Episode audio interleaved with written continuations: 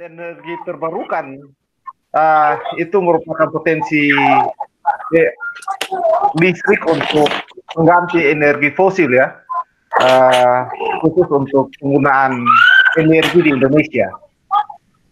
Banyak peneliti terlibat di program ini, termasuk peneliti Indonesia yang dari luar negeri.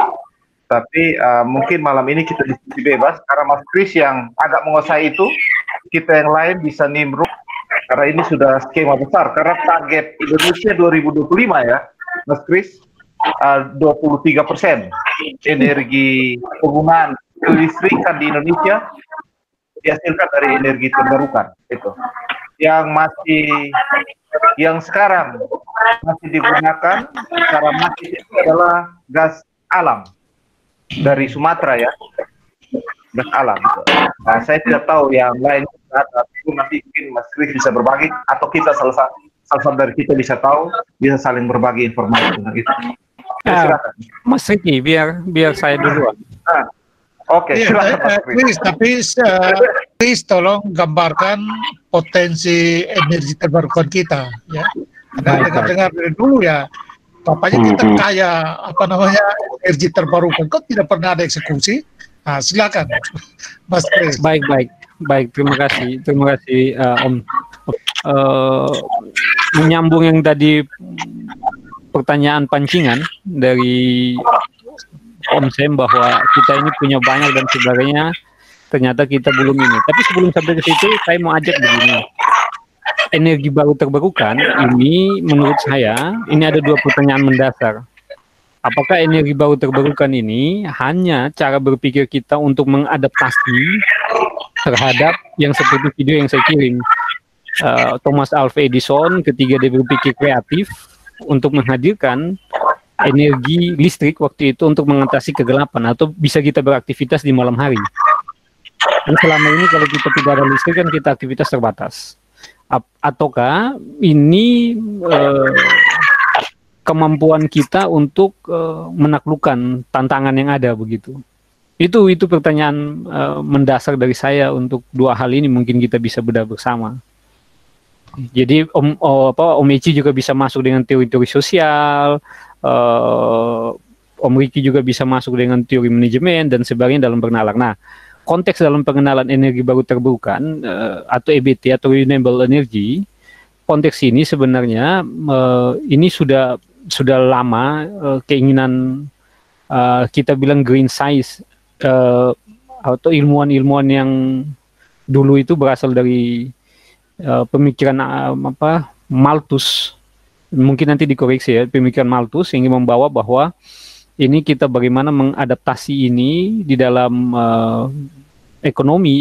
lingkungan yang berbasis ekonomi, itu kita terus memperpanjang status sustainable dari dunia ini, sehingga ini masih bisa terus berlanjut. Nah, timbullah pemikiran terhadap cara mengatasi kelangkaan energi dari minyak bumi yang punya efek mungkin kita sudah sama-sama dengar di media massa dan sebagainya. Jadi energi baru terbarukan atau renewable energy itu konsep energi yang bisa diperbarui.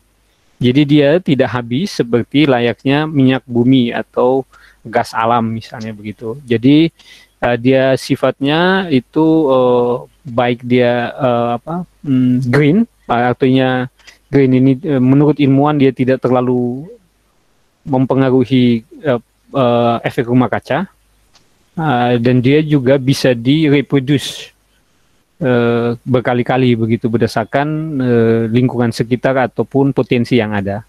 Jadi itu gambaran energi terbarukan. Nah, pada kondisi saat ini, saya dari sisi tanda kutip praktisi lah.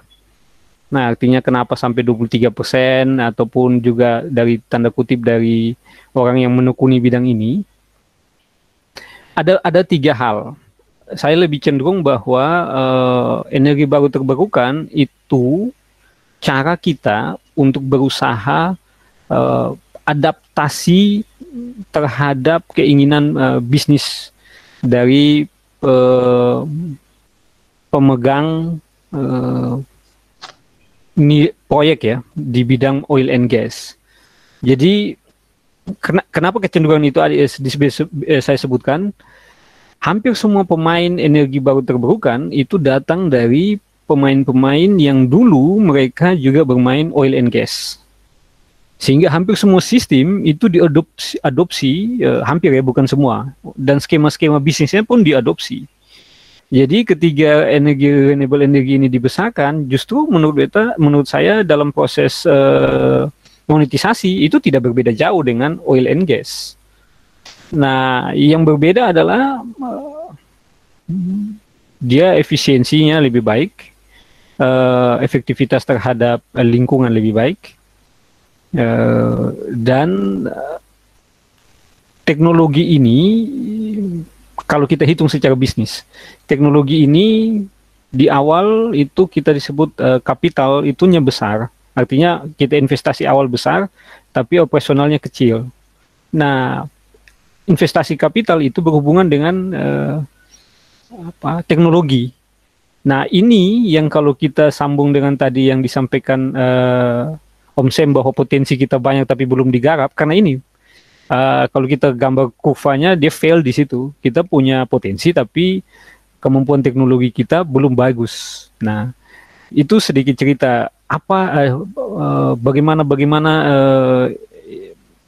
energi baru terbarukan jenisnya apa saja. Jadi di Indonesia memang cenderung saat ini yang lebih kompetitif atau bahasa ekonominya itu lebih sudah murah itu yang sel solar.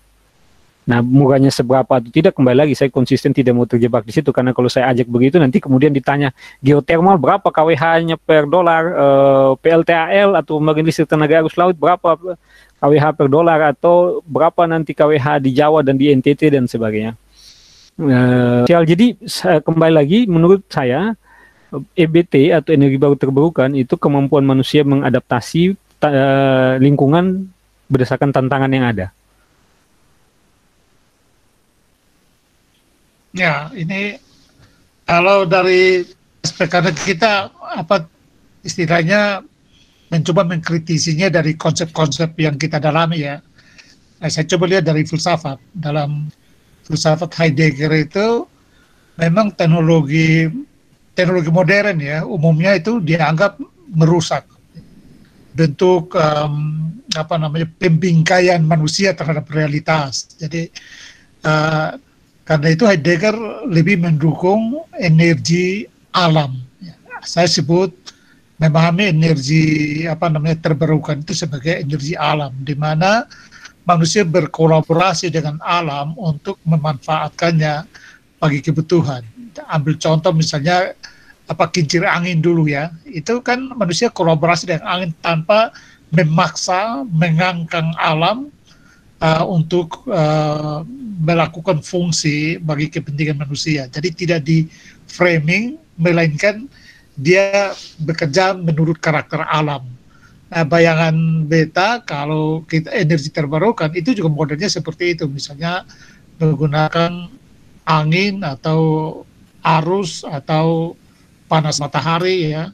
Tentu tidak sepenuhnya seperti yang diidealkan oleh Heidegger barangkali ya, karena tetap akan menggunakan teknologi, mungkin ada level eksploitasinya ada, tapi ya dari sisi itu lalu beta memang lebih mendukung energi terbarukan. Makanya sudah banyak kali itu beta sering tagih Chris itu ya, dan mengajak Chris untuk jangan berbicara dari bisnisnya, berbicara saja secara polos ya, apa potensi energi terbarukan kita dan mengapa tidak jalan ya, karena posisi pandang beta dari cara berpikirnya Heidegger ya. Jadi lebih berpihak kepada alam yang terjaga dengan baik tanpa mengorbankan kebutuhan kita di era modern. Kira-kira posisinya beta di situ dari sisi filsafat. Silakan yang lain. Energi terbarukan kan angin, gelombang, sama panas matahari ya, panas matahari. Padahal kondisi sekarang cuaca iklim tidak menentu. Gitu. Padahal tadi kalau kita omong dari modal sangat besar. Gitu. Walaupun ini strategi perkembangan dunia, karena kalau kita dengar beberapa kan kedepannya pada saat Eropa dan Amerika energi terbarukan sudah mengganti energi mereka, maka negara-negara yang akan mengimpor barang mereka masuk ke mereka, itu mereka cek menggunakan energi fosil terbarukan. Kalau fosil maka di ban. Nah, itu jadi masalah untuk Indonesia ke depan. Padahal tadi Chris katakan bahwa sumber daya energi terbarukan di Indonesia besar. Tapi persoalannya kondisi sekarang kita tidak lihat ke depannya. Kalau ke depan pasti dia akan lebih bagus efisiensinya, gitu. Tapi sekarang ya, sekarang sumber daya manusia Indonesia bagaimana untuk menyongsong itu. Yang kedua, orang banyak khawatirnya gini, lahannya digunakan untuk energi terbarukan, tapi sumber daya ekonomi masyarakat lokalnya mati. Contoh, kalau pakai sumber daya matahari, berapa banyak penangkap solar itu yang harus dibuat dan menggunakan berapa besar lahan. Padahal kita negara kepulauan, itu ya. Bukan daratan besar seperti benua Amerika Serikat dan Cina. Kalau pakai energi gelombang, pasien akan bertanya bahwa titik-titik itu tidak bisa dia masukin secara bebas. Kira-kira masyarakat setempat bagaimana dampaknya terhadap mereka? Gitu. Jadi pertanyaan-pertanyaan ini ya muncul pada saat itu digelontorkan karena orang baru pikirnya bahwa ini proyek besar nih dan kepentingan tertentu yang berada di belakang ini. Masyarakat sekitar mungkin kita pun tidak tahu lebih besar ketika kita gunakan ini untungnya bagi kita apa. Kasih contoh sederhana lah, masyarakat yang paling banyak menggunakan yang kesusahan air itu adalah di masyarakat di sekitar tempat mata air. Karena apa?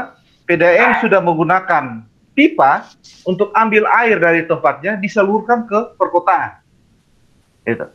Nah, saya tidak tahu apakah konsep energi terbarukan ini proyeknya di Sumba, orang Sumba dapat listrik dari situ, ataukah saluran listriknya ke Jawa, orang Sumba tetap hidup dengan solar itu. Gitu. Karena secara sederhana kita lihat PDM banyak gitu, jadi orang di sekitar tempat mata air tidak bisa ambil sembarang, karena PDM sudah bilang bahwa ini tempat saya. Mungkin ini terlalu dini juga kalau beta omong, karena ini beta berpikir sepintas tadi. Ngomong soal Heidegger, lalu beta ingat konsepnya Ulrich Beck tentang risk society itu, masyarakat beresiko.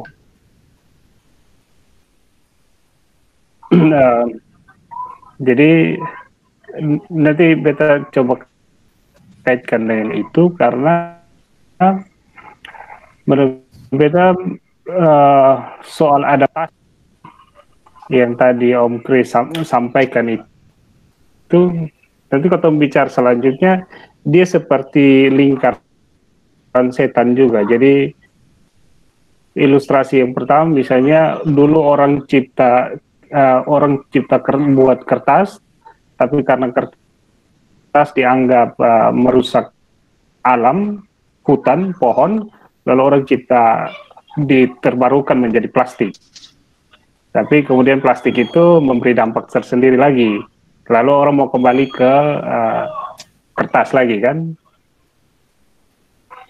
Nah, beta berpikir bahwa energi terbarukan jangan-jangan dia juga seperti logika tadi, kertas dan plastik.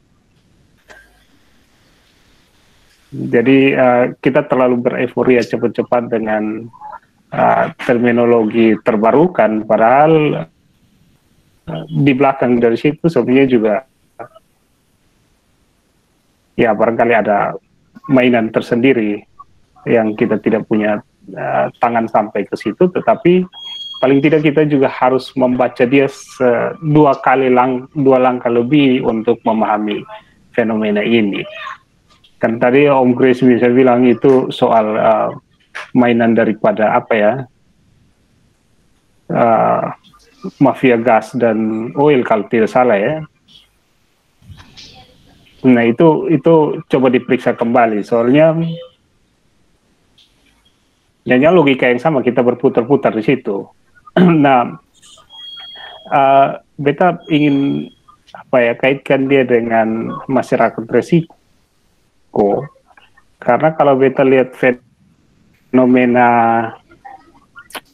energi konvensional itu kan dia selalu berpusat di satu daerah produksinya, tetapi kemudian yang menikmati wilayah lain. Pak, saya ajak diskusi sebentar ya.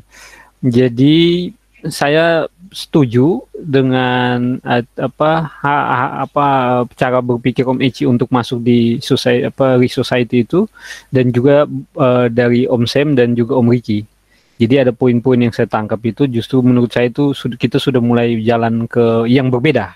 Harapan saya seperti yang tadi, bahwa kita tidak terjebak di data,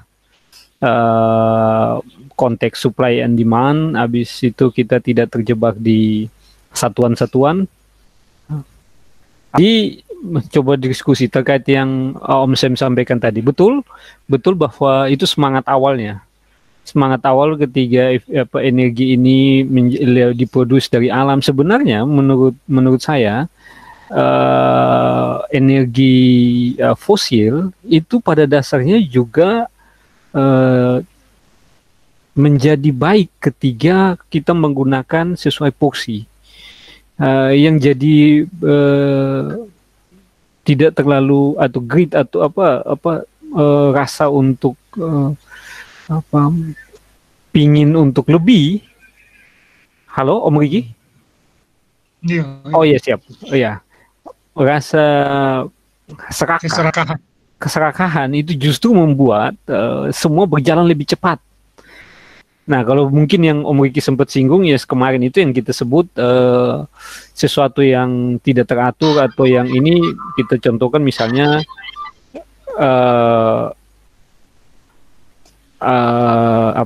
entropi.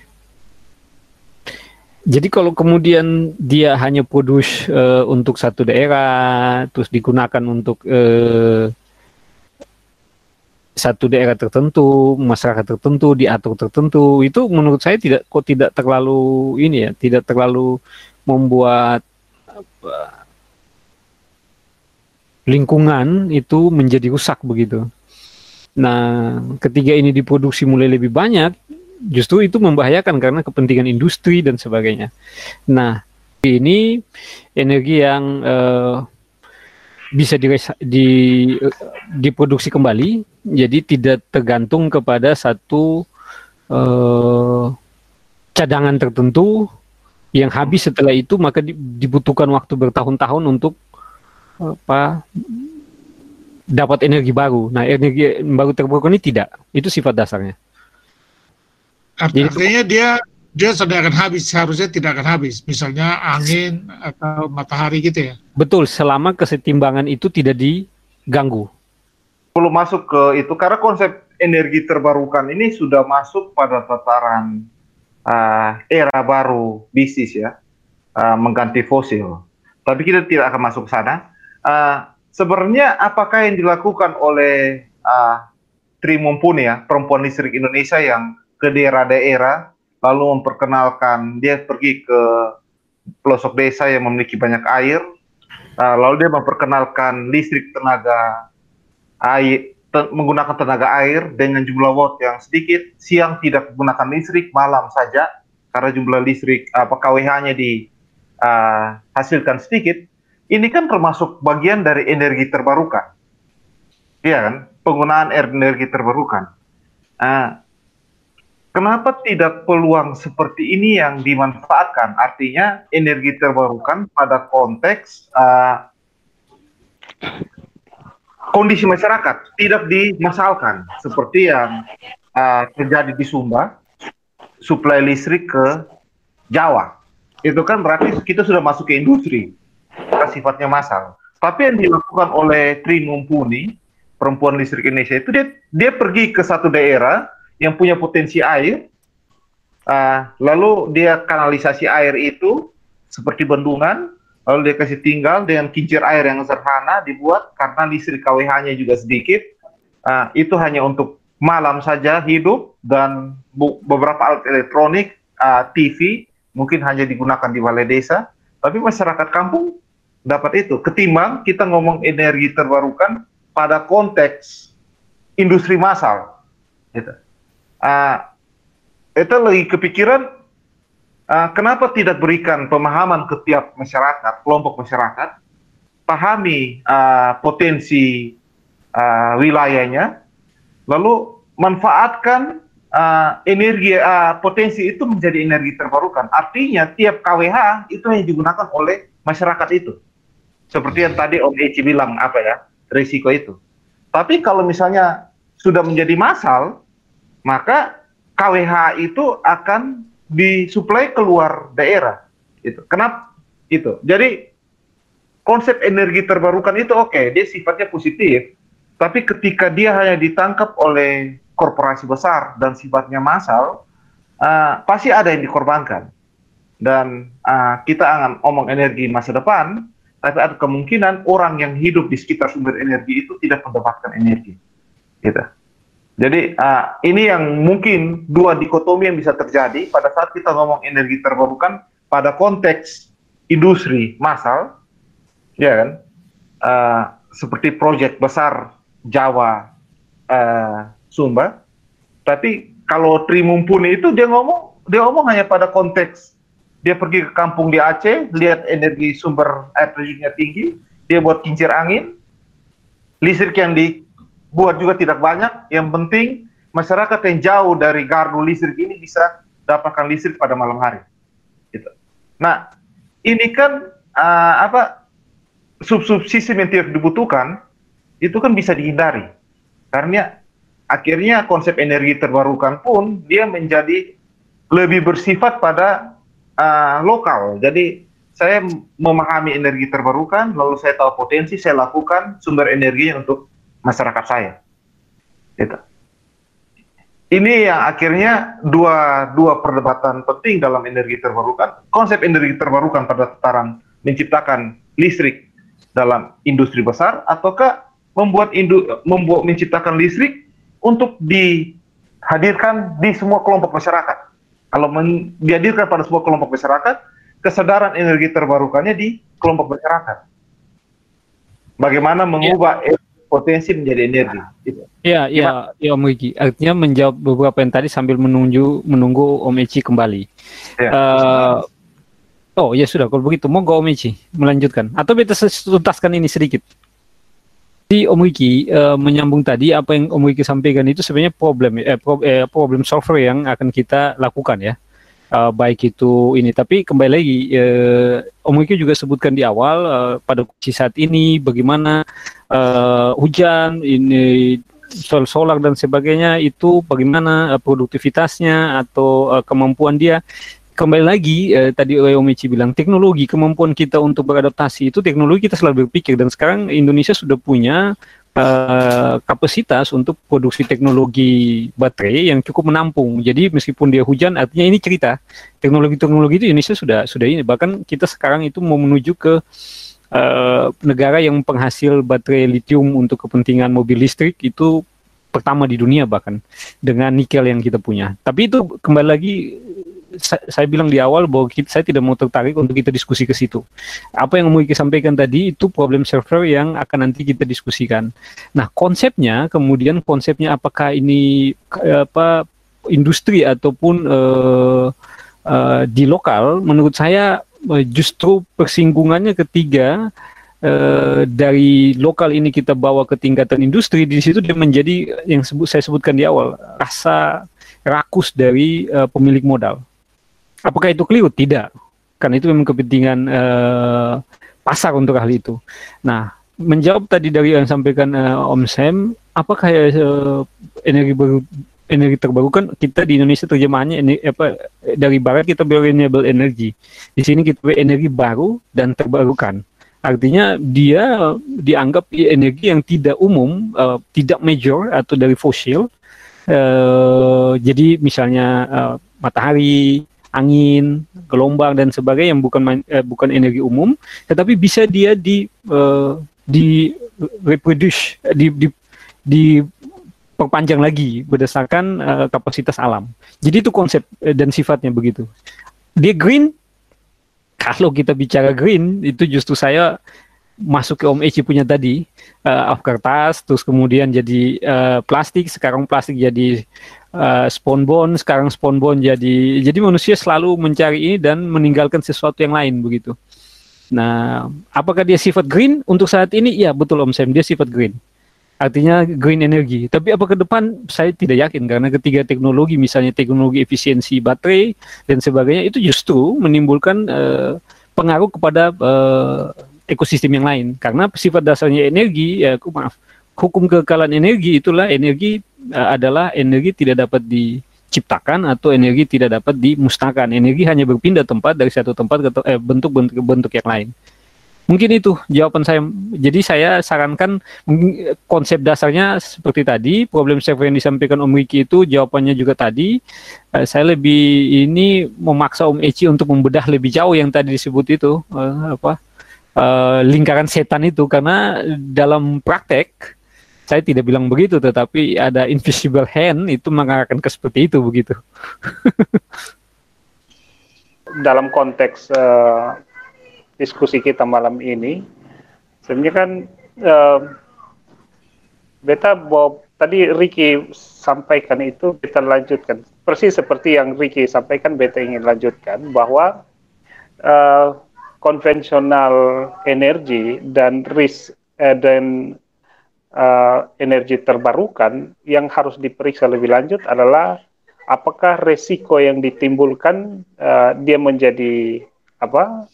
Menjadi terminimalisir atau sepertinya sama saja tetapi dia beda wilayah atau domain arenanya gitu. Dan rupanya misalnya tadi beta nonton yang kasus apa Sumba ke Jawa itu kan persis seperti kalau kita analogi dari Papua ke Jakarta lalu sekarang Sumba ke Jakarta. Resiko masyarakat resiko adalah masyarakat yang ada di wilayah produksi, sementara wilayah konsumen itu dia menikmati akan hasilnya itu. Kalau kita kasih dia dalam bentuk tabel ya kira-kira Papua Sumba akan mendapatkan sebagai produsen akan menikmati risk society-nya, lalu Jawa dan Jakarta akan menikmati sama persis dia punya kegunaannya. Sementara nanti bisa saja kembalinya masyarakat produsen yang mendapatkan dampaknya. Nah, kalau logika itu dipakai, maka kemudian energi terbarukan pada level pengelolaan energinya dia baik, tetapi dalam semacam resikonya itu sebenarnya sama saja. Karena itu menurut itu seperti yang tadi Rick sampaikan, kalau kemudian dia dikomersialkan lalu seperti industri yang besar, maka sebenarnya dia tetap sama. Dan karena itu kalau menurut beta persis yang tadi Ricky sampaikan, yang beta ingin sampaikan kalau dia energi terbarukan dan dilakukan pada komunitas yang lebih kecil, komunitas di mana energi itu dikembangkan, itu akan mengurangi semacam risk society dari masyarakat itu. Jadi dia yang buat, dia yang menikmati. Jangan kemudian dia yang buat, tetapi yang lain menikmati, lalu dampaknya dia yang rasakan. Dampak negatifnya dalam nah itu sehingga menurut kita kalau kemudian energi terbarukan kalau kita lihat dalam perspektif yang ini barangkali agak lebih sosiologis, maka dia harus didorong untuk meminimalisir resiko dari masyarakat produsen itu. Jangan-jangan Sumba hanya menjadi ikon penghasil, tetapi dia bukan menjadi ikon masyarakat penikmat dari energi itu.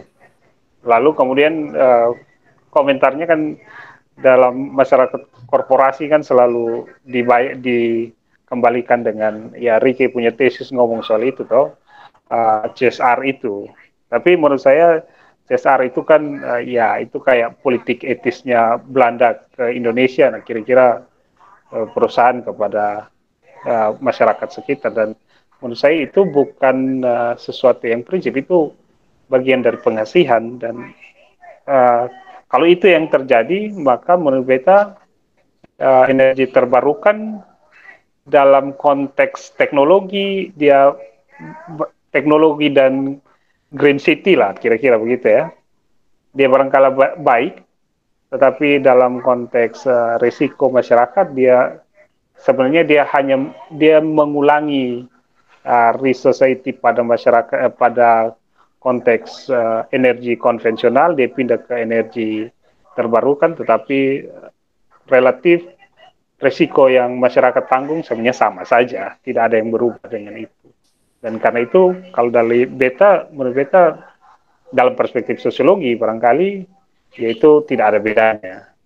Kalau kemudian dia dikorporasikan seperti yang Ricky sampaikan, tapi kalau dia dibangun dalam komunitas-komunitas, resource-nya menjadi terminimalisir, maka itu pasti energi yang terbarukan yang paling mantap. Ya, artinya kalau dari dari perspektifnya EC dari sisi masyarakat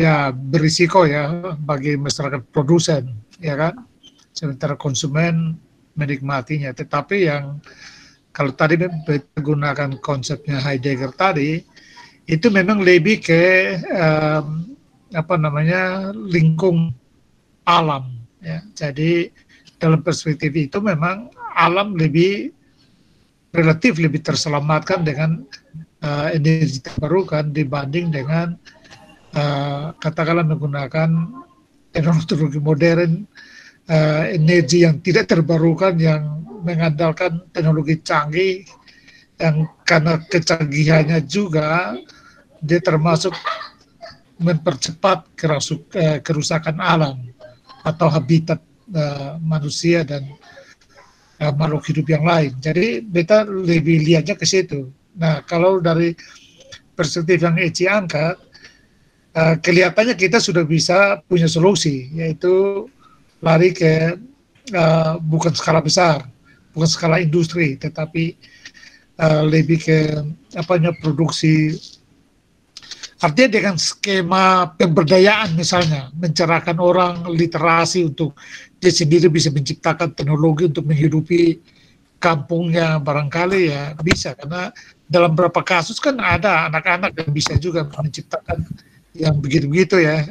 Misalnya ada yang, kita lupa di Jawa, di kampung mana, ada yang anak tamat SMA lalu dia bisa ciptakan apa namanya, kincir air atau apa ya, jadi air dari sungai yang dalam sekali tapi dia bisa pompa naik ke atas sehingga bisa menghidupi masyarakat sekampung. Itu ada cuma tempatan SMA atau STM. Nah, artinya kekuatan EC itu bisa diatasi kalau kita lakukan literasi sedemikian sehingga apa namanya masyarakat berdaya lalu dia bisa menciptakannya untuk kepentingan-kepentingan rumah tangga. Tapi yang beta ingin lihat itu dari aspek lingkungannya. Apakah benar lebih aman, lingkungan lebih terselamatkan dengan eksploitasi energi terbarukan atau sama saja? Kalau di apapun yang baru dan menguntungkan bumi, kalau masih digunakan pada skala kecil, itu lingkungan aman. Tapi kalau sudah skala industri, lingkungan tidak aman. Pada saat dia masuk ke dunia industri, maka eksploitasi terjadi. Nah, yang tadi Eci katakan ya, kalau pakai teorinya Eci, maka sudah pasti yang akan diuntungkan adalah konsumen, produsen pasti hilang. Makanya kalau konsep energi terbarukan, Chris, itu pasti sangat bagus karena dia sifatnya alam memperbaiki dirinya sendiri, gitu. Dan tidak akan habis. Tapi persoalannya tadi Om Sam omong, kalau ini disadarkan lewat bentuk literasi di sekolah-sekolah, lalu ini dilakukan dengan pemberdayaan masyarakat dan masyarakat yang menangkap potensi energi dan merubahnya menjadi sebuah energi di desa, alam yang tadi Obo saya bilang bahwa bagaimana, apakah alamnya rusak atau tidak? Kalau ini yang dilakukan pada skala kecil, alamnya tetap terjaga. Tapi kalau skala besar, nah kita sudah lihatlah, apapun yang masuk ke skala industri, pasti sampahnya lebih banyak. Dan manusia akhirnya pada zaman ke zaman akan terus memperbaiki sampah-sampah itu. Berusaha memperbaiki sampah dengan cara menciptakan sampah baru. Karena larinya ke industri. Gitu. Jadi konsep energi terbarukan bagus, tapi dia membutuhkan proses kesadaran dari masyarakat. Iya, menyambung tadi. Sebenarnya begini, artinya saya juga coba baca-baca tentang sementara ini dipersiapkan ya RUU EBT. Artinya kita negara ini lagi mempersiapkan RUU EBT. Dan kebetulan di kampus itu beberapa ini cukup banyak yang konsentrasi ke situ. Ada profesor yang cukup konsentrasi ke situ. Ya, karena diminta oleh legislator untuk hal-hal seperti itu. Tetapi sebelum sampai situ menjawab apa yang tadi Om Riki dan Om Ici sebutkan. Mungkin kita bisa melihat ya, kalau saya tidak keliru mohon dikoreksi, itu di undang-undang apa pasal 33 ya, yang bumi, alam dan sebagainya dipergunakan dan sebagainya untuk kemakmuran rakyat ya kan. Itu termasuk energi.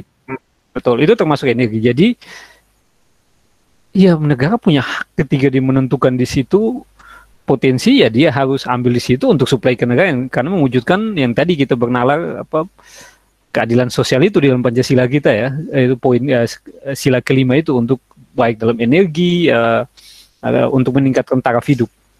Jadi konsep energi terbarukan saya pikir sudah final itu apa tentang keberpihakannya untuk alam. Dia lebih berpihak alam, menurut saya sudah tuntas. Yang menjadi ketakutan saya sama juga yang tadi disampaikan oleh Om Sam, Om Riki, dan Om Ici adalah rasa rakus untuk mengejar ini sehingga diproduksi massal. Nah, siapa yang bilang oil and gas atau fosil itu sebenarnya dia juga dari alam dan dia juga tidak hilang dan sebagainya, dia cuma berpindah tempat. Yang jadi masalah ketiga, dia diproduksi banyak, digunakan oleh infrastruktur baik itu pabrik maupun kendaraan, kemudian yang menghasilkan yang tadi Om Wiki sebut sampah, itu mempengaruhi lingkungan secara umum. Nah, apakah energi EBT tidak seperti itu? Satu saat bisa seperti itu menurut saya. Kemudian pertanyaan saya dari awal, tapi terima kasih, ini kita diskusi cukup jauh, tidak banyak yang mau singgung tentang potensi, tidak banyak yang mau singgung tentang besaran, karena kalau masuk ke situ nanti, wah ini kita terjebak semua, buku-buku lagi kita cari itu, berapa NTT punya, uangnya berapa, ya. Jadi kembali ke tadi, ketika kita masuk ke konteks sustainable itu atau keberlanjutan, maka yang harus kita lakukan sebenarnya mengidentifikasi, menurut saya mengidentifikasi sebenarnya kita sendiri secara pribadi. Contoh, daripada kita membantu untuk memberitahu ke lingkungan sekitar, mungkin secara pribadi kita beritahu dulu bagaimana cara menggunakan energi yang baik dari fosil misalnya yang sudah ada. Artinya ketika kita beradaptasi itu, wah ini jam sekian lampu harus mati dan sebagainya. Itu hanya problem solver yang saya sebutkan. Nah, pertanyaan mendasar yang tadi saya sebutkan di depan, ketiga kita beradaptasi untuk mencari sesuatu sebagai apa, kendaraan atau bahan untuk melakukan keinginan kita, maka kita akan melakukan research and development, kita melakukan teknologi, dan sampai kepada kapitalisasi, atau industrialisasi lah bahasanya Om Wiki. Energi terbarukan, menurut saya sebenarnya dalam teori pengambilan keputusan itu diambilkan saat ini, masih bisa juga akan kita ubah di saat akan datang. Keputusan ketika kita menggunakan teknologi oil and gas pada saat itu, dia keputusan yang terbaik. Karena kalau itu tidak ada, bayangkan bagaimana kita bisa menjalankan perang, bagaimana kita bisa menjalankan sebagainya. Dan itu saat itu keputusan yang paling terbaik menurut dari sisi kacamata saya bidang teknik pengambilan keputusan. Tetapi ketika sekarang kita mengevaluasi hal itu, dia menjadi tidak relevan lagi saat ini. Dan EBT juga seperti itu menurut saya. Saat ini dia keputusan yang terbaik kita menggunakan itu dengan kepentingan alam. Tetapi ketakutan saya ketika kita merekayasa teknologi, misalnya energi, kita merekayasa teknologi EBT, contoh saya cerita apa diagramnya, dari PV itu ada baterai untuk simpan. Baterai itu membuat baterai kita butuh nikel sebagai bahan baku dasarnya. Dan ketika kita butuh nikel, kita akan melakukan tambang di situ. Artinya secara breakdown sama juga kita dari satu pindah ke satu yang lain. Begitu. Nah, kemampuan kita beradaptasi sebenarnya dari kondisi saat ini itu mempengaruhi peradaban kita sebenarnya. Yang saya mau ngajak itu bagaimana kita cara memandang peradaban kita dari konteks EBT ini. Itu menarik, Chris. Ini agak potong, menarik karena Indonesia termasuk lagi masalah dengan Uni Eropa ya terkait nikel. Oh iya. Iya kan? Itu diasumsikan, berarti bisa diasumsikan bahwa Indonesia belum bisa membuat baterai, walaupun Tesla akan masuk ke Indonesia ya untuk khusus baterai. Pabriknya ke Indonesia khusus baterai ya, di Jawa Tengah ya, Pemalang kalau nggak salah itu. Jadi artinya kita sendiri sumber daya pembuatan baterai itu kita masih bergantung terhadap industri di luar Indonesia. Walaupun sumber daya pembuatan baterai nikel ya kita punya itu, karena yang kita kirim ke Inggris, ke Eropa itu kan nikel dalam barang mentah ya, bukan barang setengah jadi, atau bahkan yang smelter buat barang setengah jadi itu yang jadi persoalan dengan Uni Eropa. Uni Eropa tidak mau menerima barang setengah jadi dari Indonesia, smelter itu, aset smelter. Nah, kita punya masalah di situ, infrastruktur untuk energi terbarukan dalam hal ini baterai untuk penyimpanan energi itu, kita punya masalah di situ. Jadi mungkin itu juga kalau mau ini supaya jalannya smooth dan tidak ada yang dirugikan, ya Indonesia harus memikirkan, karena kalau kita berpikir luas, lebih luas lagi skopnya, lembaga gas nasionalnya apa nih?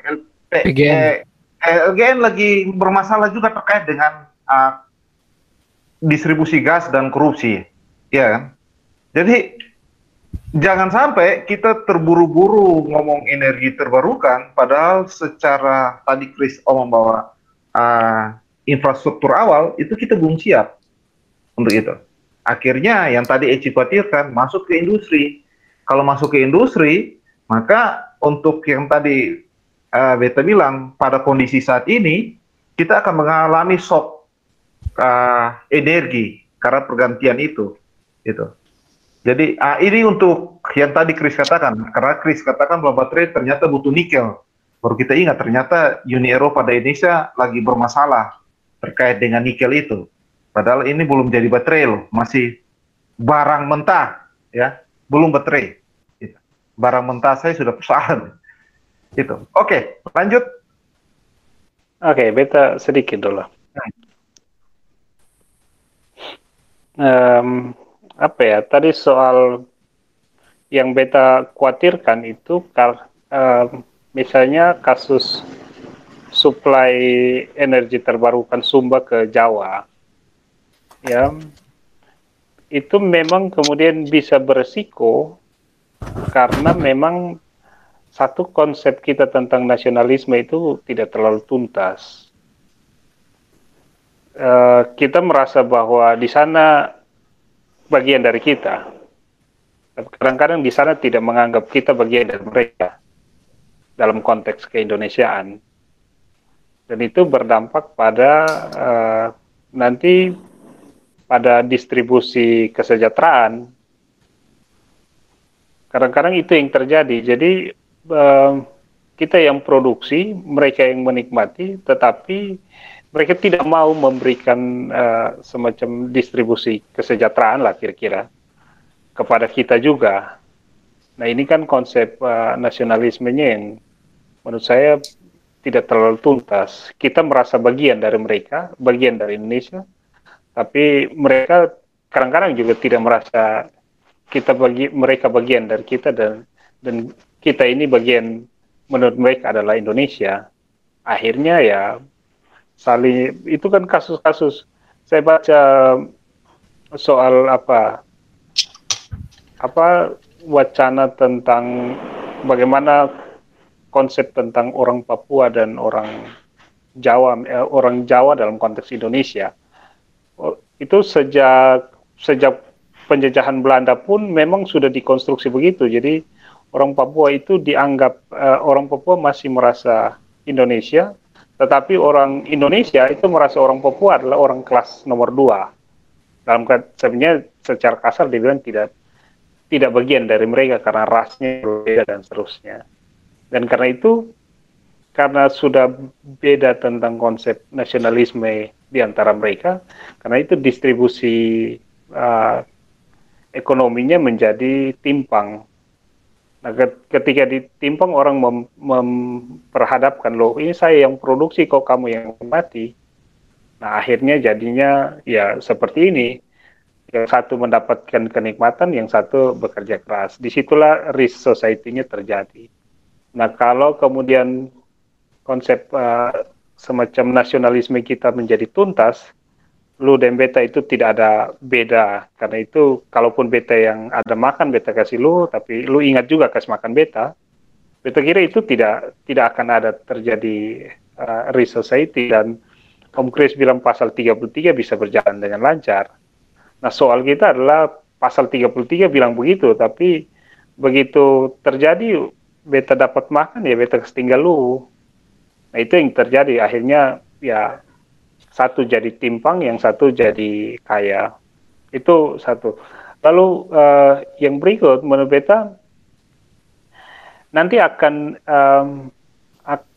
ada, kalau beta baca studi-studi sosiologi itu selalu orang mempertantangkan. Tadi Om saya bilang ya, dan Om Riki yang Om Chris juga sampaikan, memang basis argumentasi terbarukan itu selalu merujuk pada dia memberikan dampak positif terhadap alam. Jadi itu narasi yang selalu dikaitkan. Jadi terbarukan selalu relate to alam. Nanti beta percaya akan ada semacam wacana tandingan yang dia akan menggugat bahwa yang disebutkan dengan terbarukan tidak semata-mata dia relate dengan alam, tetapi juga dia relate dengan masyarakat. Jadi konsep terbarukan itu apakah memang sekarang wacananya dia lebih ke dia tidak merusak alam, dia membuat efisiensi alam yang menjadi baik, tapi percaya akan ada orang akan meng-counter dia juga dengan mendefinisikan terbarukan itu tidak semata-mata karena dihubungkan dengan alam, tetapi terbarukan karena dia berhubungan dengan membuat manusia menjadi beradab. Nah, kalau kemudian itu narasi itu muncul, maka dia akan menjadi imbang, sehingga orang mengembangkan teknologi itu tidak semata-mata dia selalu dia mempertimbangkan aspek teknologi dan alam semata, tetapi juga dia mengkaitkan dengan kehidupan sosial kemasyarakatan. Nah, jadi menanggapi tadi dari Om Ichi terkait pasal 33, justru menurut saya pasal 33 itu negara berada mengambil posisi yang baik untuk melakukan itu. Artinya justru itu bahwa mari kita ke belakang ya. Bukan hanya Papua atau bukan hanya Sumba nantinya seperti itu. Papua, teman-teman Papua juga seperti Om Ichi ngomong seperti itu ada. Apakah itu juga tidak terjadi di Kalimantan Timur? Kalimantan Timur terjadi, Aceh bahkan juga terjadi hal seperti itu. Artinya mereka punya gas dan itu digunakan di Jawa. Papua juga seperti itu. Bahkan dan ketiga proses masalah dalam negosiasi kita di dalam ini sedikit cerita di dalam skema bisnis itu.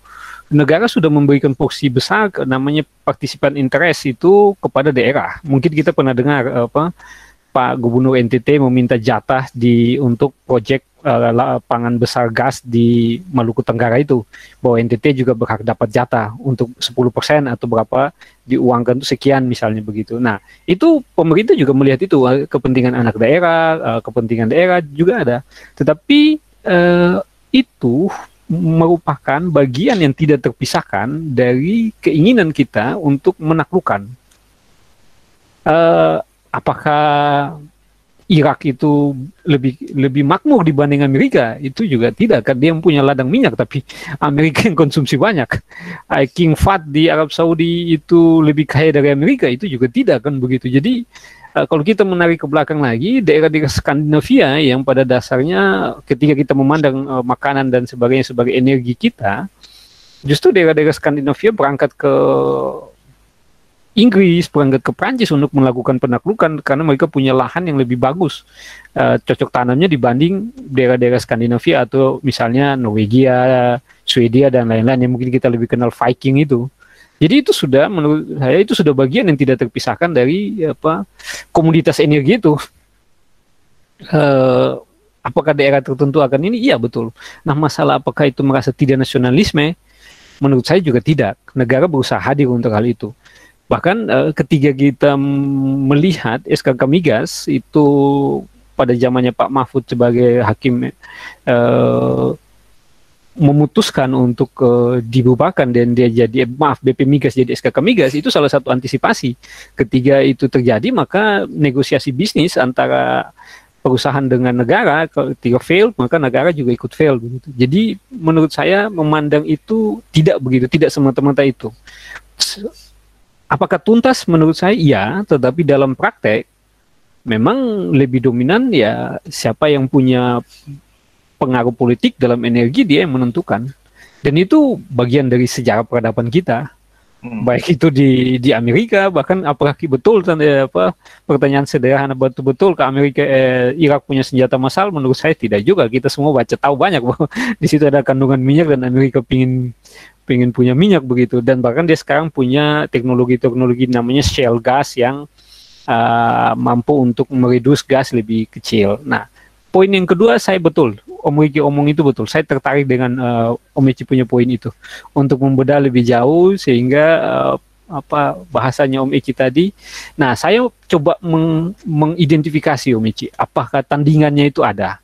Menurut saya selain dia konsep ramah lingkungan lah, bahasa sederhananya ramah lingkungan atau lingkungan itu lebih lama dia bertahan kalau konsep energi baru terbarukan itu sustainable. Selain itu sebenarnya kita sudah masuk ke yang tadi Om Riki bilang. Mungkin energi ini juga lebih murah ya. Jadi poinnya dia tidak hanya sekedar ramah, tapi dia juga murah. Nah, kalau murah, mudah digunakan, ramah, maka kita tidak punya pilihan untuk datang ke industri. Harus kita lihat, cuma di negara kita yang setahu saya itu masih ada monopoli perusahaan energi atau PLN, itu satu-satunya punya negara. Mungkin di negara lain sudah ada perusahaan swasta yang punya untuk energi listrik begitu. Jadi tawarannya saya bahwa energi itu kemudian dia tidak sekedar baru terbarukan, tetapi juga low cost and usable, mudah digunakan. Jadi kita tinggal temukan lagi dia punya jargon baru. Jadi low cost artinya ya kalau misalnya sekarang per KWH 15 sen, mungkin dia sekarang nanti jadi per KWH per hour, per KWH jam menjadi mungkin sekitar 1 sen 2 sen, dan kita beli misalnya alatnya itu 500.000, kita pakai, kita sudah bisa pakai, kita tidak bayar per bulan lagi misalnya. Itu siapa yang itu berubah, maka konsepnya sudah berubah ke kita tidak perlu lagi untuk langganan listrik karena listrik kita bisa gunakan sendiri. Mungkin itu tawaran saya. Demikian, silakan Om Sam. Om Sam? Ya, artinya kita sudah bicara relevansi ekonominya, lalu relevansi lingkungannya, lalu relevansi sosialnya. Sebenarnya beta berharap lagi, lebih banyak lagi itu kita bahas dengan melepaskan dulu dari semua kaitan-kaitan politik ekonominya.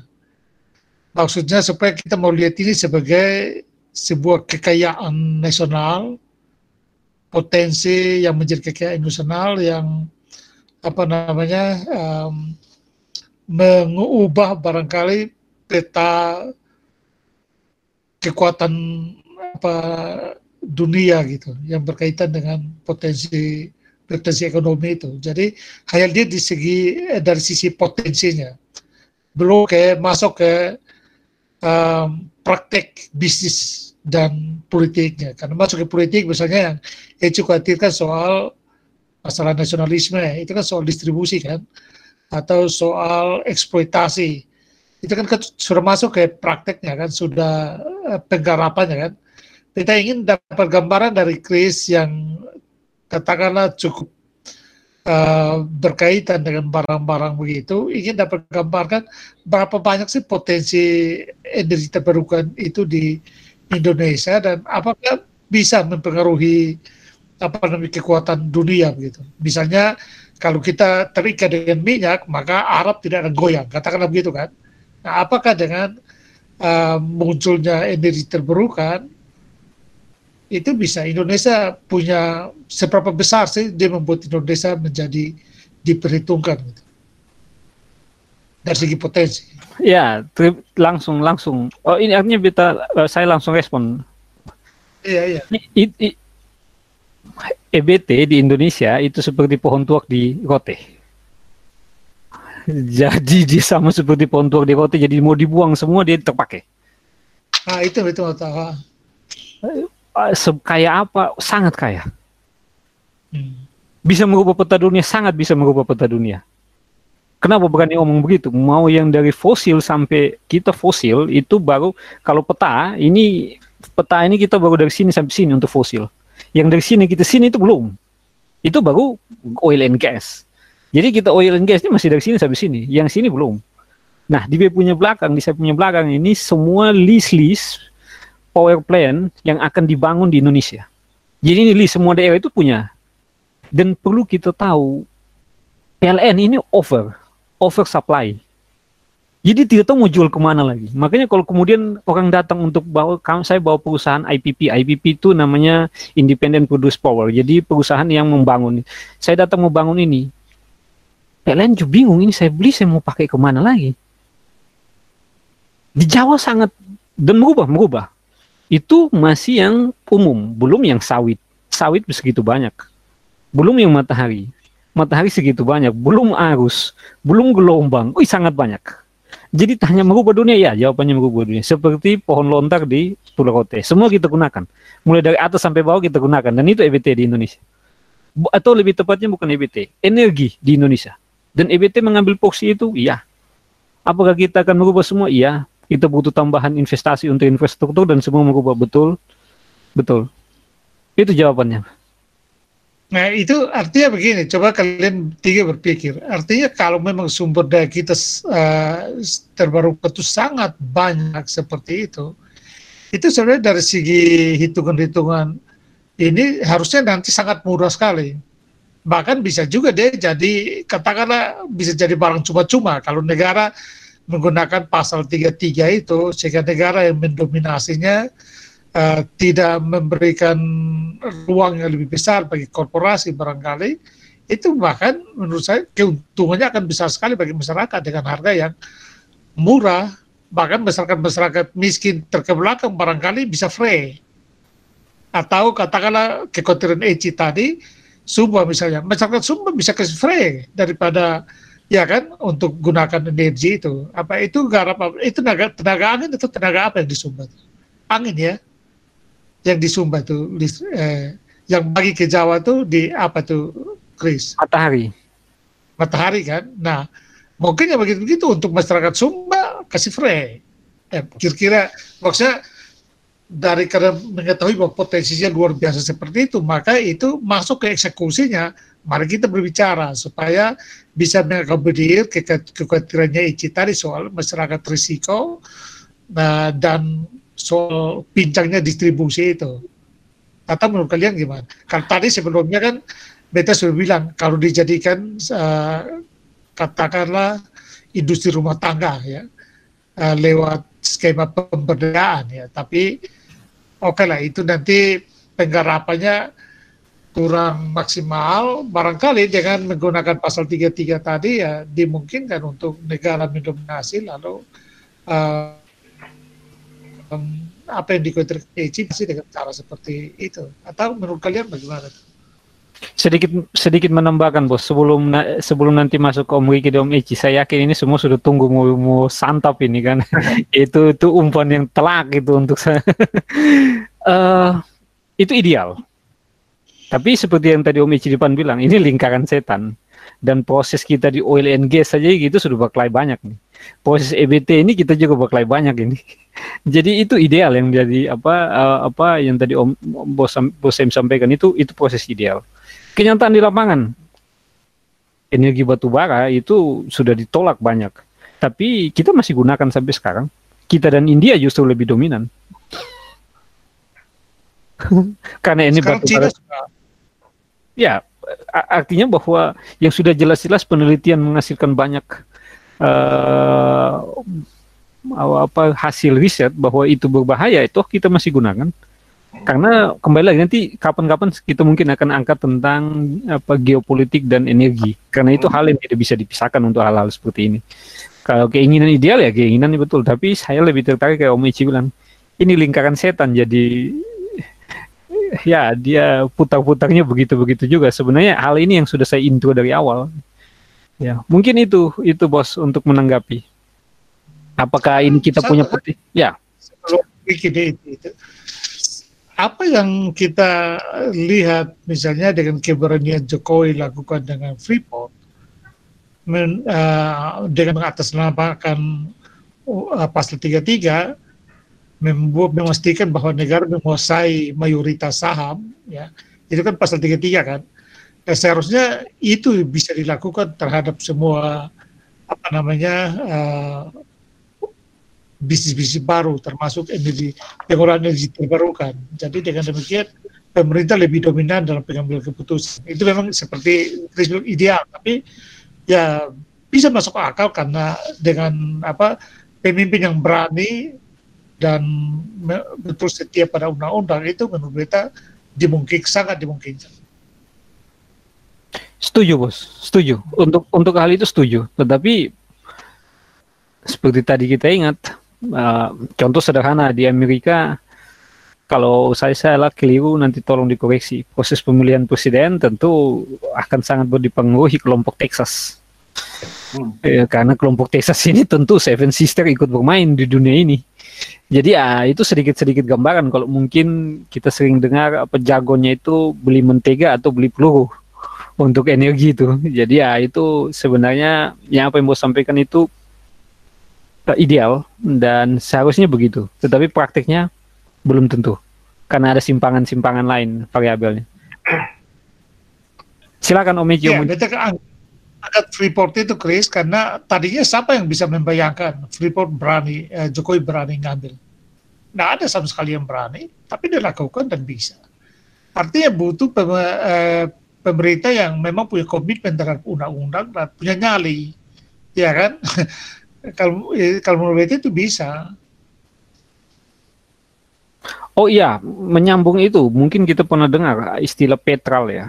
Di Singapura itu juga zaman Pak Jokowi dibubarkan lewat dari Pak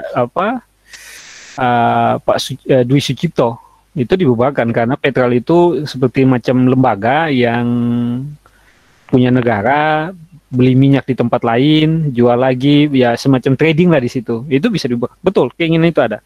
Tetapi secara, ya kalau boleh saya analogi, kalau kita makan kue, itu lingkaran tengah. Nah, yang Pak Jokowi lakukan saat ini, itu masih bagian pinggir-pinggirnya saja. Jadi belum sampai di bagian tengahnya begitu. Kalau analoginya begitu. Tapi ya sudah mulai begitu. Betul, itu sudah mulai. Yang beta perlu tanya dengan Chris yang paham dunia energi terbarukan itu, sesuatu yang sangat high teknologi, sehingga dia tidak bisa digunakan atau diproduksi oleh orang dengan kapasitas sederhana gitu.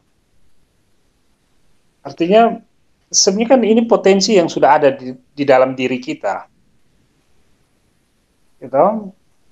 Tapi saya kayak merasa bahwa ya matahari ini paling panas di kita ini, tapi untuk mengkonversi dia menjadi listrik itu rasanya kayak kita merasa bahwa kita tidak mungkin bisa dan harus ada orang lain atau intervensi dari luar untuk mengubah dia menjadi energi.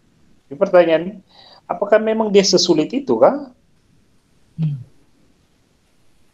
Ya, jadi izin menjawab. Pertama mengomentari punyanya Om Riki.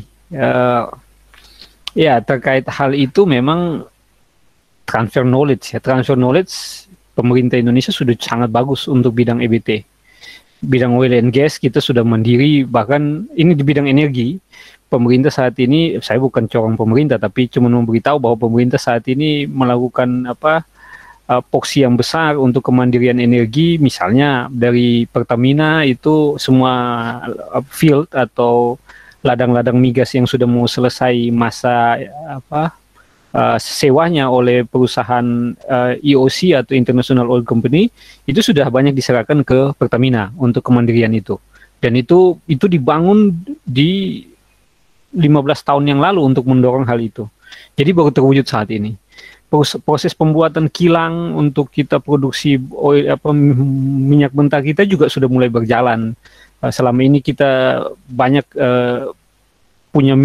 jadi pertanyaan mendasar misalnya di fosil, kita hasil minyak tapi kita beli minyak dari tempat orang karena proses produksinya bukan di kita. Ternyata itu juga sudah jalan, kilang sudah mulai dibangun. Nah, apa transfer knowledge kita tidak ada Om Wiki? Ya sudah jalan, sudah perlahan-lahan. Tapi apa tidak secepat yang kita bayangkan? Sedikit gambaran, ilmu ini saya tertarik tahun 2004 tentang mengembangkan EBT khusus energi gelombang laut dan atau ini. Sampai sekarang itu istilah COD atau komersialnya itu belum. Jadi dari tahun 2004 sampai saat ini, ini sekedar cerita, dulu saya ketemu dengan salah satu orang yang di Indonesia dia pionirnya, karena beliau kerja di BBPT. Nah, artinya bukan bekerja tapi melayani lah di BBPT untuk bidang itu. Dan saya ketemu beliau di tahun kemarin, beliau masih ajak untuk ini ada peluang untuk beasiswa dan sebagainya, itu masih sama, bahwa tantangannya masih sama seperti yang saya identifikasi dulu. Transfer knowledge berjalan Om Wiki, tetapi tentu kepentingan EBT ini akan membuat, kalau kita di ekonomi, mohon izin Om Sam, saya mesti masuk sedikit ke ekonomi karena ini tidak bisa lepas. Sharing market kita ini kan 100%. Kalau semua diambil, maka yang lain kan pasti tidak kebagian kue. Ini kita baku-baku lagi untuk bisa dapat itu. Jadi ya itu sedikit banyak ada singgung-singgung ke situ. Yang fosil mau dikemanakan, sedangkan EBT mau diproduksi massal dan sebagainya. Nah, menjawab Om Riki punya lagi, ya Amerika yang tahu globalisasi, jadi dia ya betul, dan Amerika juga atau negara-negara barat juga tahu yang disebut sustainable untuk lingkungan kita, dan mereka memaksakan untuk energi baru terbarukan ini harus terlaksana begitu. Tapi di satu sisi juga mereka, kita lihat kalau foto latar belakang kota-kota atau kantor di Amerika, itu kantor begitu banyak, gedungnya begitu tinggi, hampir semua lampu nyala. Apa orang kerja 24 jam ya di kota-kota itu? Saya yakin juga tidak. Jadi mereka penggunaan energi juga sebenarnya lebih boros dibanding kita sebenarnya. Terus kita yang diminta untuk ini, ya itu saya pikir kontradiktif pemikiran juga begitu. Itu hal yang itu menjawab Om Wiki. Menyambung Om Eci poin kedua. Sesulit itu? Iya betul. Dalam tataran aplikasi? Iya betul. Tapi kan ini sederhana, mesti dilihat. Saya sedikit cerita. Jadi dalam beberapa tahun belakangan ini kita komunikasi cukup baik untuk mengembangkan, lebih tepat itu mau pakai alat ini di Sumba.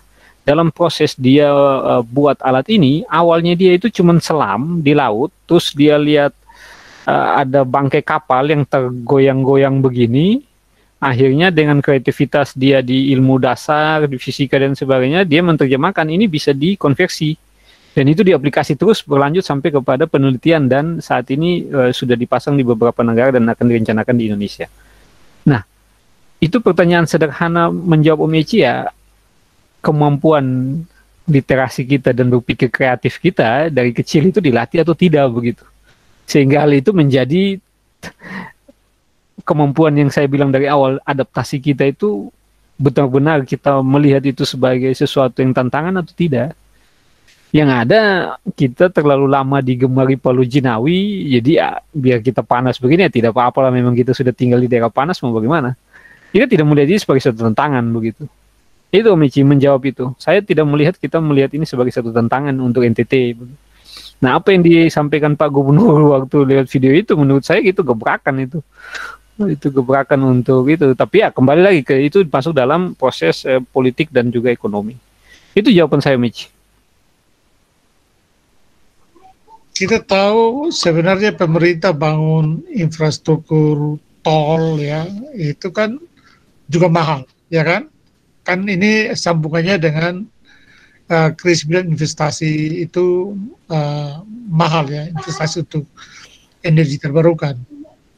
Nah, itu kita bandingkan dengan tol. Infrastruktur tol itu juga mahal sekali. Tapi kan yang menggunakan itu kan cuma orang kaya yang punya mobil. Yang punya motor pun nggak bisa, ya kan? Nah, bayangkan berapa banyak pemerintah bisa habiskan dana untuk bangun tol yang begini masif saat ini untuk dalam tanda kutip ya, oke, betul bahwa di situ juga hanya ekonomi lancar dan macam-macam. Tapi yang lebih banyak manfaatkan memang untuk bisnis atau orang berduit kan gitu.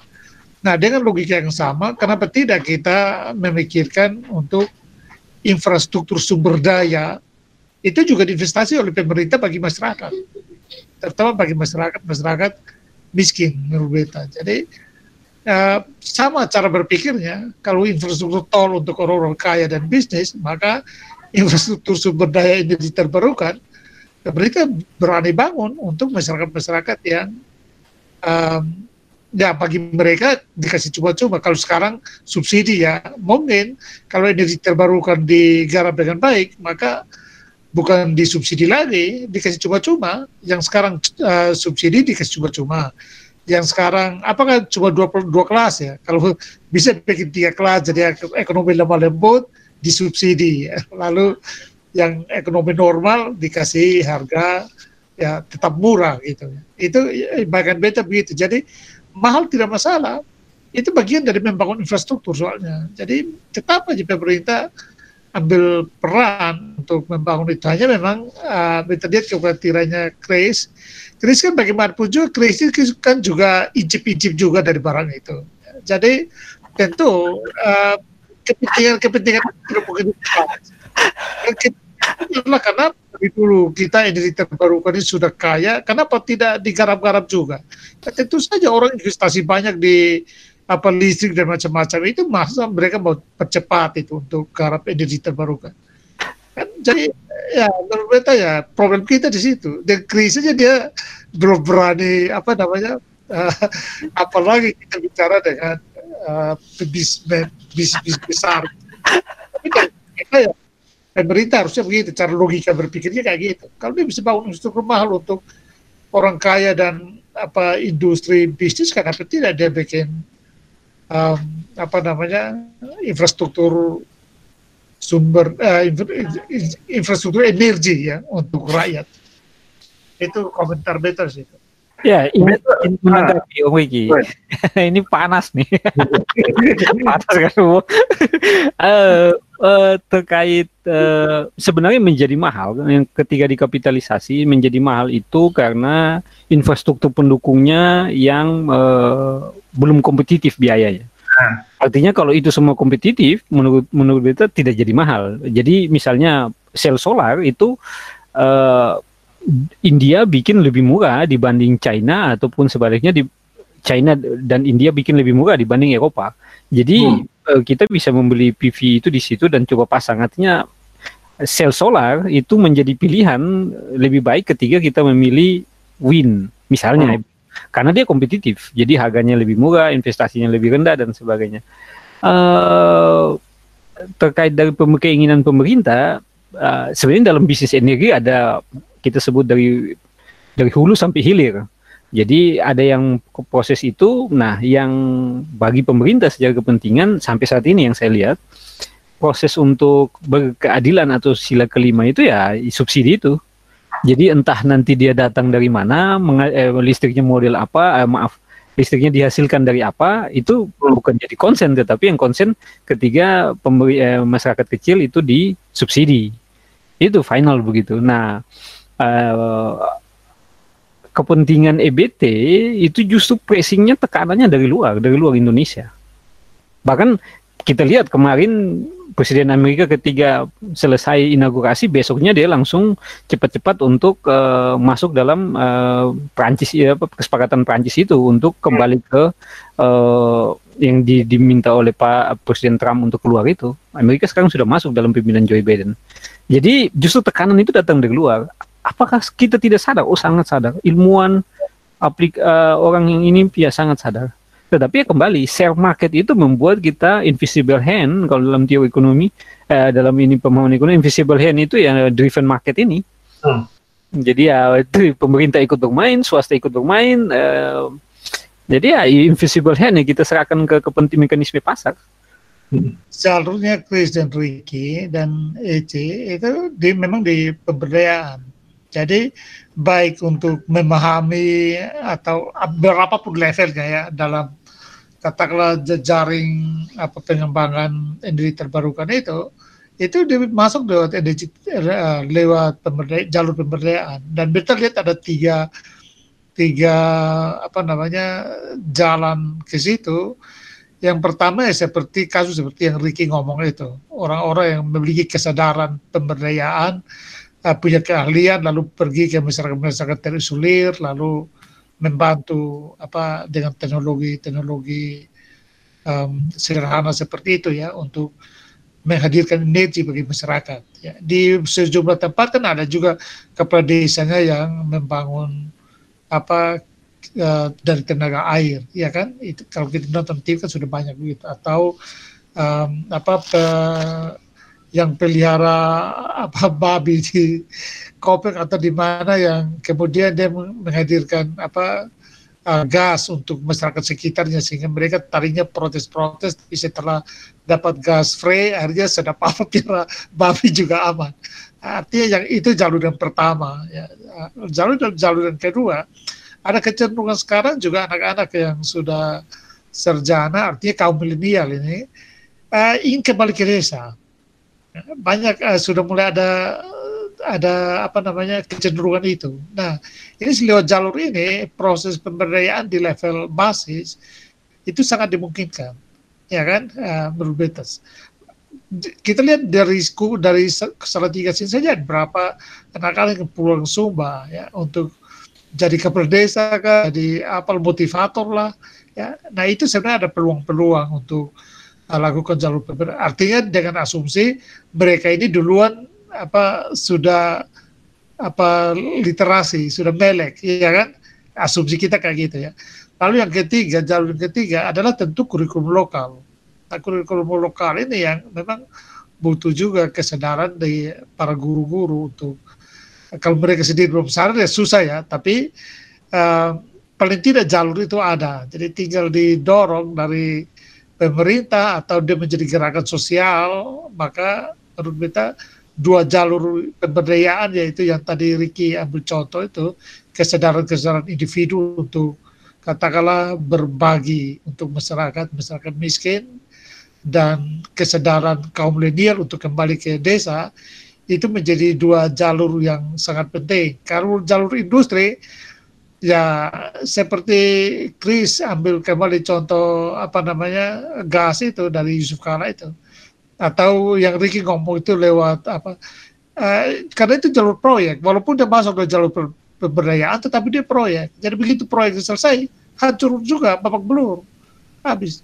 Karena itu kalau dia lewat dari jalur pemberdayaan lewat kesadaran individu itu relatif lebih bisa diharapkan, lebih prospeknya lebih kuat. Kita contoh misalnya lewat PMPM mandiri, itu banyak juga yang inovasi-inovasi muncul lewat PMPM mandiri yang di zamannya SBY. Tapi begitu ganti di Jokowi, semua pemberdayaan masyarakat itu kan habis. Artinya semua yang sudah dibangun, infrastruktur sudah dibangun, putus sama sekali. Karena ya dana anggarannya, mata anggarannya jadi berubah. Pengambil kebijakan di atas sana berubah. Artinya habis semua. Tidak ada kontinuitas. Jadi menurut kita paling tidak ada prospek lah dengan tiga jalur itu. Ada prospeknya. Apa yang Bos sampaikan tadi itu menjadi relevan kalau kemudian tadi di depan proses menyadari itu ada. Perlu kita ingat ada kelompok-kelompok juga yang atas nama CSR itu turun ke daerah-daerah untuk mengembangkan hal itu. Artinya CSR itu, jadi sedikit cerita, secara industrialisasi perusahaan-perusahaan EBT itu juga butuh proven teknologi mereka, karena kalau jual orang tanya, lu supasang di mana atau ini sudah di mana, nah, itu jadi akhirnya dia menggunakan itu untuk membuktikan dengan memberikan biaya marketing dalam bentuk CSR. Jadi dan itu pertama. Yang kedua, negara-negara Eropa juga demi mengembangkan kesepakatannya, strateginya juga diberikan hibah, dana-dana hibah untuk proses menjalankan proyek itu. Itu banyak dan ada. Bahkan sekedar cerita, tiga minggu yang lalu tuh kita masih komunikasi intensif dengan perusahaan EBT dari Belgia yang mau kita ajak untuk investasi di kerjasama di Indonesia. Dia sudah bangun CSR-nya dia di salah satu kali di Bali. Ya, itu sekitar gambaran. Nah, Uni Eropa punya dana untuk itu, atau negara-negara lain yang konsen ke situ punya dana untuk itu. Tetapi kembali lagi, apakah kita tidak bisa, apakah proses itu kemudian menjadi satu-satunya cara untuk ini? Tidak, menurut saya. Saya lebih tertarik ke tadi proses awal. Ketika kita mengadaptasi ini dan merasa tantangan, maka kita sendiri yang akan keluar dari kondisi itu dan membuat penelitian-penelitian kecil di tingkatan kita pribadi ketika kita menyadari itu, ataupun kelompok yang lebih besar. Nah, sehingga pengenalan energi masuk keluar, atau ya pengijilan ya, proses pengenalkan energi ke mana-mana begitu, itu menjadi tidak terlalu relevan lagi saat ini, karena menurut saya internet sudah ada. Asal kita sadar dan kita merasa itu jadi kebutuhan, pasti kita akan cari untuk mengatasi itu. Yang terjadi adalah itu semua tidak merasa bahwa kita sudah nyaman dengan listrik PLN, jadi kita tidak terlalu melihat itu. Nah, dalam diskusi yang dari awal ini sebenarnya harapan saya, kita mendorong mencari seperti salah satu yang tadi Om Ichi sampaikan, apakah ada tawaran lain selain renewable energy, atau dulu orang bilang blue ocean, blue energy, kemudian jadi blue economy, kemudian jadi green economy. Ya mungkin hal-hal itu yang sebenarnya saya berharap dalam diskusi kita ini muncul begitu. Jadi misalnya salah satu indikator dia EBT dengan harga murah dan bisa digunakan direplikasi, teknologinya itu bisa direplikasi dengan mudah, jadi tidak terlalu susah, kita replikasi, usable, mudah digunakan, tapi biayanya juga murah, tapi juga ramah lingkungan. Mungkin itu kemudian tawaran-tawaran yang akan ke depan begitu.